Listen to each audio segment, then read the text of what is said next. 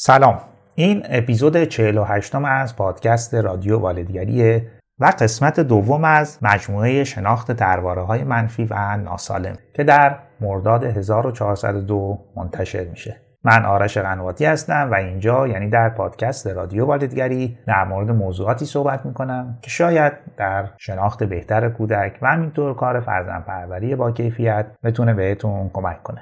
این اپیزود قسمت دوم از مجموعه اپیزود درباره‌های منفی و ناسالمه و قراره در مورد 6 نیاز اساسی که مدل طرحواره درمانی به عنوان نیازهای اساسی کودک و انسان میشناسه صحبت کنیم و یه اشاره کنیم به این موضوع که برآورده نشدن هر کدوم از این نیازها چه طرحواره‌ها یا تله‌های ذهنی رو میتونه در کودک یا فرد به وجود بیاره. در آخر هم یه اشاره میکنم به 5 گروه از طرحواره‌ها، اینکه طرحواره‌های هر گروه چه ویژگی‌هایی دارن و هر گروه از طرحواره‌ها فرد رو با چه مسائل، موضوعات و مشکلاتی درگیر میکنه. قصدم اینه که مجموعه اپیزودهای شناخت طرحواره‌های منفی و ناسالم رو در فاصله‌های زمانی کمتری منتشر کنم تا بتونید به خوبی موضوع رو دنبال کنید و یک شناخت خوب، مفید و کاربردی از طرحواره‌ها پیدا کنید. این مجموعه در قالب 20 اپیزود در نهایت منتشر میشه. خب اگر آماده اید بریم ببینیم نیازهای اساسی کودک و انسان از نگاه طرحواره درمانی چه نیازهایی.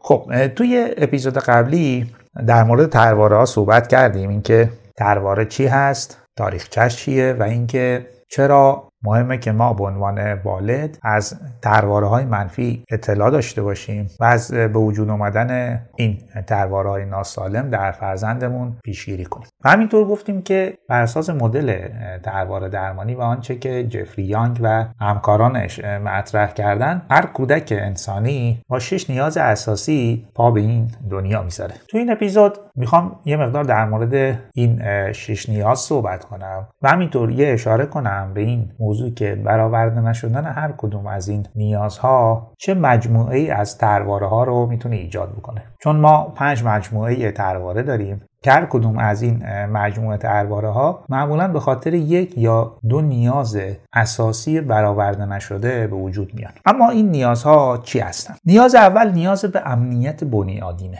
خود جفری یانگ میگه که تأمین احساس امنیت برای نوزاد از نون شب واجب داره و اصلا برای کودک مسئله مرگ و زندگیه و کودک نیاز داره که یک دلبستگی امن و سالم با مراقب یا مراقبین خودش داشته باشه. از طریق این دلبستگی امن و همینطور اعتماد و اطمینانی که نسبت به این رابطه یا رابطه ها داره، اون احساس امنیت بنیادین در اون شکل بگیره. نیاز دوم نیاز به ارتباط سالم با دیگرانه که از این طریق بتونه عشق، توجه، همدلی، محبت، درک شدن، راهنمایی و پشتیبانی رو کودک تجربه کنه و ارتباط سالم رو مدل طرحواره درمانی به 2 نوع ارتباط تقسیم میکنه. ارتباط با افراد صمیمی که معمولا برای کودک ابتدا اعضای خانواده هستن و در آینده دوستان هم به مجموعه افراد صمیمی اضافه میشن. و نوع دوم رابطه با دیگران رابطه های اجتماعیه، اینکه کودک یا فرد بتونه به یک گروه اجتماعی تعلق داشته باشه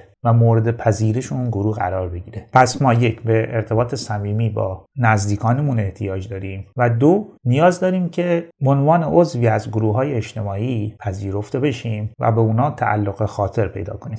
نیاز بعدی یا نیاز سوم نیاز به خودمختاری و عملکرد مستقله، یعنی اینکه کودک یا فرد بتونه جدای از والدین به طور مستقل فکر کنه، تصمیم بگیره، انتخاب کنه و انجام بده، البته با توجه به سن و سالش و دوره رشدیش. اینکه در آینده بتونه یک سری اهداف روشن داشته باشه، بتونه مستقل از دیگران راه و جهت زندگی خودش رو مشخص بکنه. در واقع اینجوری میشه گفت که کودک یا در واقع فرد نیاز به یک خیشتن مستقل داره، یک خود مستقل که با اتکای به این خیشتن مستقل بتونه با موضوعات، مسائل و چالش‌های زندگی مواجه بشه و برخورد درست و مناسبی داشته باشه. نیاز 4 نیاز به داشتن عزت نفسه، به معنی احساس ارزشمندی در مورد زندگی شخصی اجتماعی، تحصیلی و شغلی. یعنی کودک یا فرد نیاز داره که ارزش و احترامش به عنوان یک انسان محترم شناخته بشه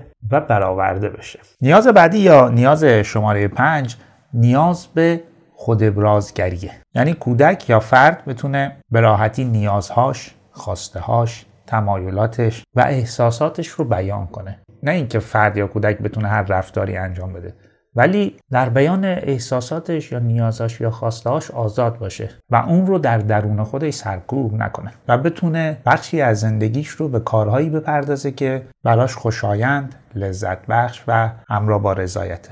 و در نهایت نیاز شماره 6 نیاز به پذیرش محدودیت‌های واقع بینانه است. یعنی کودک و فرد نیاز داره که یک سری قواعد و قوانین و خط قرمزهایی رو بشناسه و اونا رو رعایت بکنه و پذیرش این محدودیت‌ها و رعایت خط قرمزها میتونه هم از آسیب به خودش و هم از آسیب به دیگران جلوگیری کنه و از یه طرف دیگه دو تا ویژگی خیلی مهم هم در کودک یا فرد رشد کنه: خویشتن‌داری و خودانضباطی، که کودک یا فرد رو در مسیر یادگیری، رشد و همینطور رسیدن به اهداف کمک میکنه.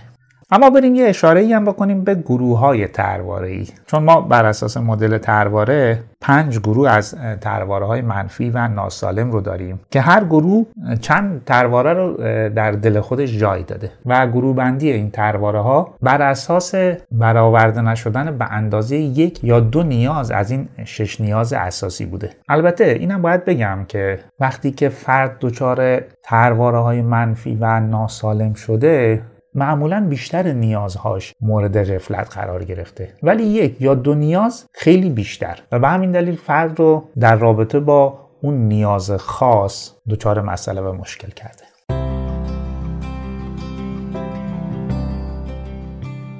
طرحواره‌های گروه اول طرحواره‌های حوزه بریدگی و طردن که شامل 5 تا طرحواره است. و وقتی که کودک یا فرد دچار طرحواره‌های حوزه بریدگی و طرد میشه، همیشه با موضوعاتی مثل امنیت، ثبات در رابطه، محبت، همدلی، پذیرفته شدن، احترام و تعلق خاطر مشکل داره. همیشه احساس میکنه که این نیازهاش به اندازه کافی برآورده نشده. حوزه دوم حوزه خودگردانی و عملکرد مختل. این حوزه هم 4 تا طرحواره داره و کودک و فرد با موضوع عملکرد مستقل، خودگردانی احساسی و رفتاری خودش مسئله داره. فرد همیشه یک وابستگی به دیگران داره. حالا دیگران میتونه یه فرد باشه یا افراد مختلف. گروه بعدی گروه محدودیت‌های مختلف که 2 تا طرحواره داره و فردی که دچار طرحواره‌های این گروهه معمولاً با موضوع محدودیت و قاعده و قانون و مسئولیت مشکل داره. هم خودش رو صاحب حق و حقوقی میدونه که معمولا نداره و هم به اندازه کافی انضباط و خویشتن‌داری نداره که برای خودش اهدافی رو مشخص بکنه و در اون مسیر حرکت بکنه. و معمولا این افراد دستاوردهایی که حاصل نظم، انضباط و خویشتن‌داریه رو یا ندارن یا خیلی کم دارن و از اون طرف حق خودشون میدونن که خواسته ها و تمایلاتشون رو از طریق غیر قانونی یا غیر اخلاقی میتونن برآورده کنن. گروه بعدی یا گروه سوم گروه دیگر جهتمندیه که 3 تا طرحواره داره. افرادی که دچار این گروه از طرحواره هستن یه تمرکز افراطی روی خواسته ها، احساسات و رفتارهای دیگران دارن و خیلی تلاش میکنن که دیگران رو راضی نگه دارن. یک تلاش افراطی که معمولاً نیازهای خودشون اینجا برآورده نمیشه. معمولاً اینا تو دام گروه قبلی میفتن، یعنی گروهی که محدودیت‌های مختل داره و به سادگی میتونه این گروه رو مورد استثمار قرار بده. و در نهایت گروه آخر گروه گوش به زنگی بیش از حد و بازداری بیش از اندازه است. یعنی افرادی که این گروه از طرحواره رو دارن که شامل 4 تا طرحواره است، به شکل خیلی افراطی احساساتشون رو نگه میدارن، نمیذارن که احساساتشون بروز پیدا کنه. خیلی خودانگیخته عمل نمیکنن.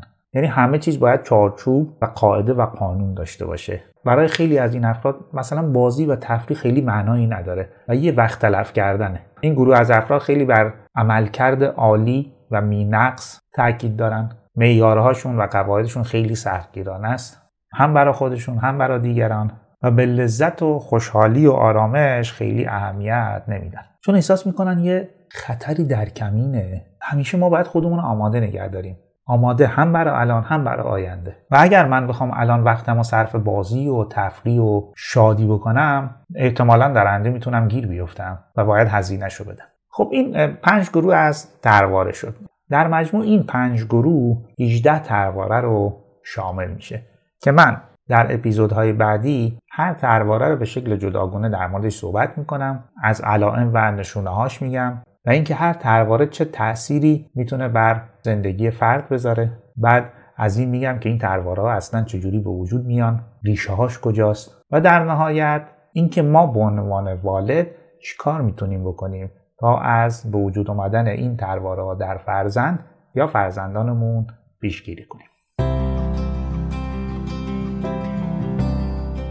چیزی که شنیدید اپیزود 48 از پادکست رادیو والدگری بود و قسمت دوم از مجموعه شناخت ترواره‌های منفی و ناسالم که در مورد 6 نیاز اساسی کودک و گروه بندی ترواره‌ها صحبت کردیم. همینطور که گفتم در اپیزودهای بعدی که شامل 18 اپیزود میشه به تمامی این ترواره‌ها خواهیم پرداخت، تعریفشون میکنیم، از علائم و نشونه‌هاشون میگیم، از عوامل به وجود آمدنشون حرف میزنیم و در نهایت میگیم که حالا ما به عنوان والد یا کسی که به هر حال با کودک سر و کار داره چطور میتونه از به وجود آمدن این ترواره‌ها در کودک پیشگیری کنه. مثل همیشه پادکست رادیو والدگری رو میتونید از اپلیکیشن های انتشار و پخش پادکست گوش کنید و یا در گوگل رادیو والدگری رو سرچ کنید. یا جای دیگه هم که میتونید اپیزودها رو بشنوید وبسایت مدرسه والدگریه که علاوه بر اپیزودها مطالب متنی هم وجود داره که میتونه براتون مفید باشه و به کارتون بیاد. ممنونم که